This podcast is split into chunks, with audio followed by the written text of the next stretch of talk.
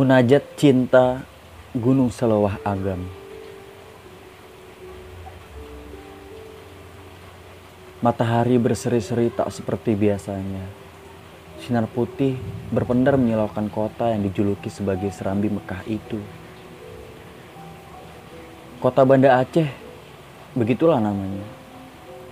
Kota yang terkenal dengan keislamannya. Tengku Zulkarnain dan Cut Mutia yang beberapa waktu lalu melangsungkan pertunangan sepertinya menjadi pasangan yang paling bahagia di Banda Aceh ini.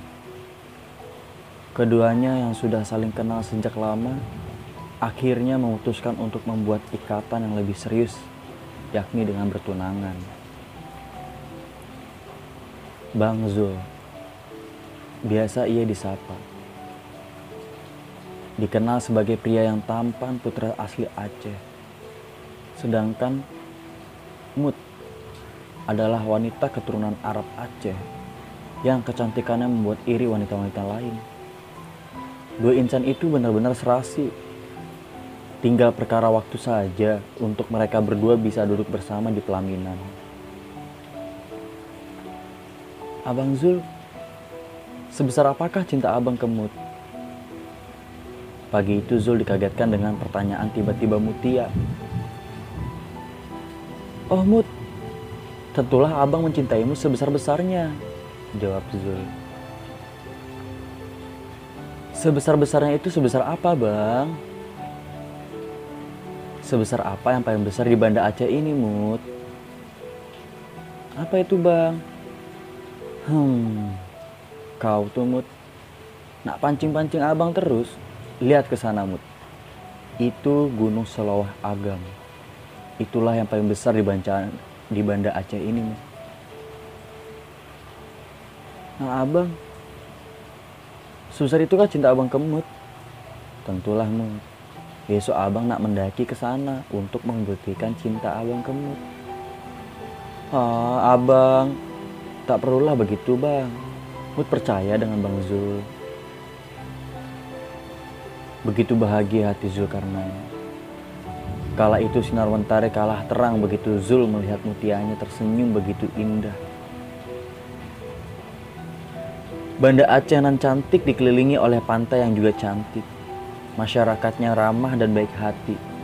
Perpaduan antara suku Arab dan Melayu, itulah masyarakat Aceh.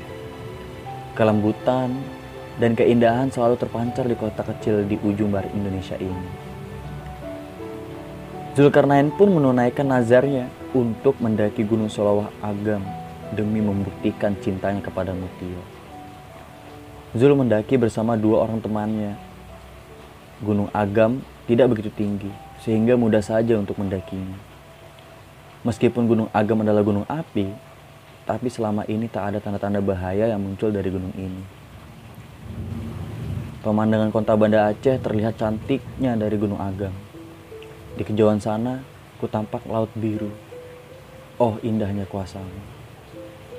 Zul begitu terkagum.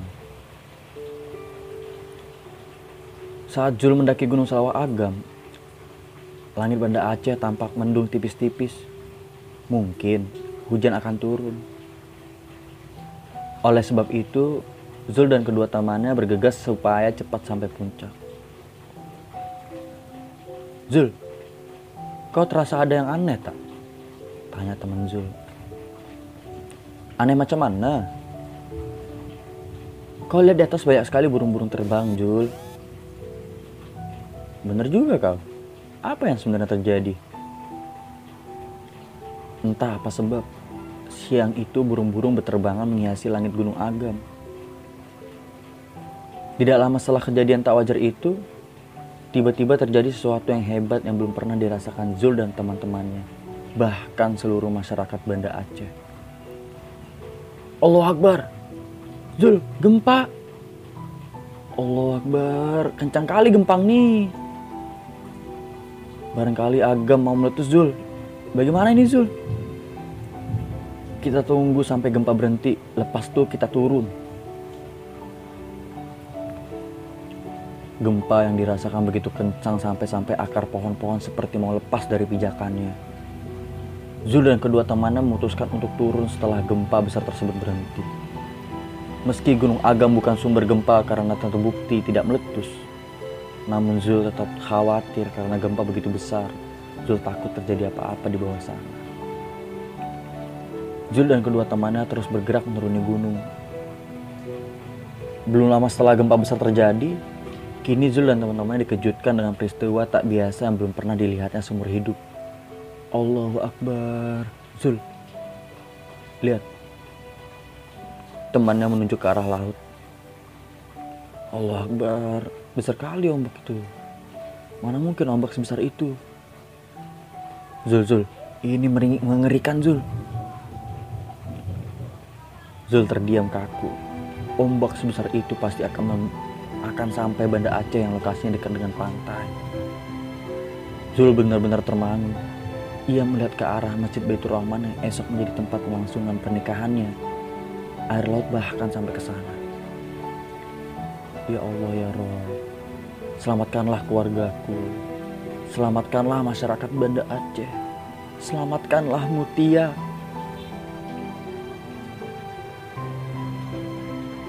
Itulah kejadian mengerikan yang belum pernah terjadi sebelumnya dalam sejarah modern bangsa Indonesia.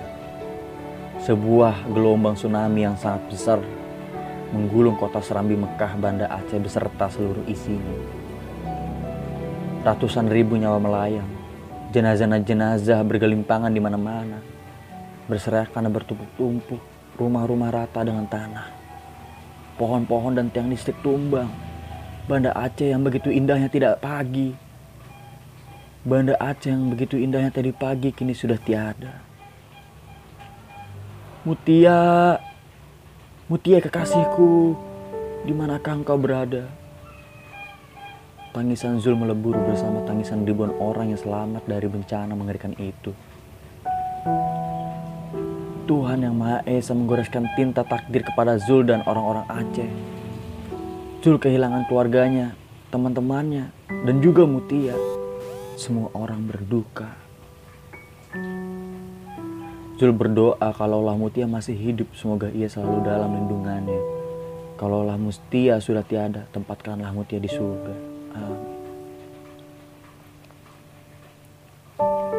16 tahun berlalu sejak peristiwa tsunami Aceh 2004. Zulkarnain sudah berumur 36 tahun dan belum menikah. Zul disibukkan dengan kegiatan sebagai pekerja di bidang kepariwisataan, khususnya Provinsi Aceh. Hari-harinya selalu disibukkan dengan urusan dinas sehingga Zul lupa untuk menikah padahal umurnya sudah cukup untuk menikah. Namun sebenarnya jauh di dalam dasar hati, Zul masih tertulis tinta kecil nama Mutia. Itulah sebab utama kenapa Zul tak kunjung menikah dan hanya Zul yang tahu perkara hati. Pak Zul, besok Bapak ada dinas di pusat, Pak. Suatu saat Ajudan Zul memberitahu agenda Zul untuk dinas keluar wilayah. Ke Jakarta, Pak. Kapan tuh? Iya, Pak Zul. Lusa, lusa Pak. Maka berangkatlah Zulkarnain ke ibu kota Jakarta. Di Jakarta, Zul menghadiri pertemuan penting dengan para pejabat negara.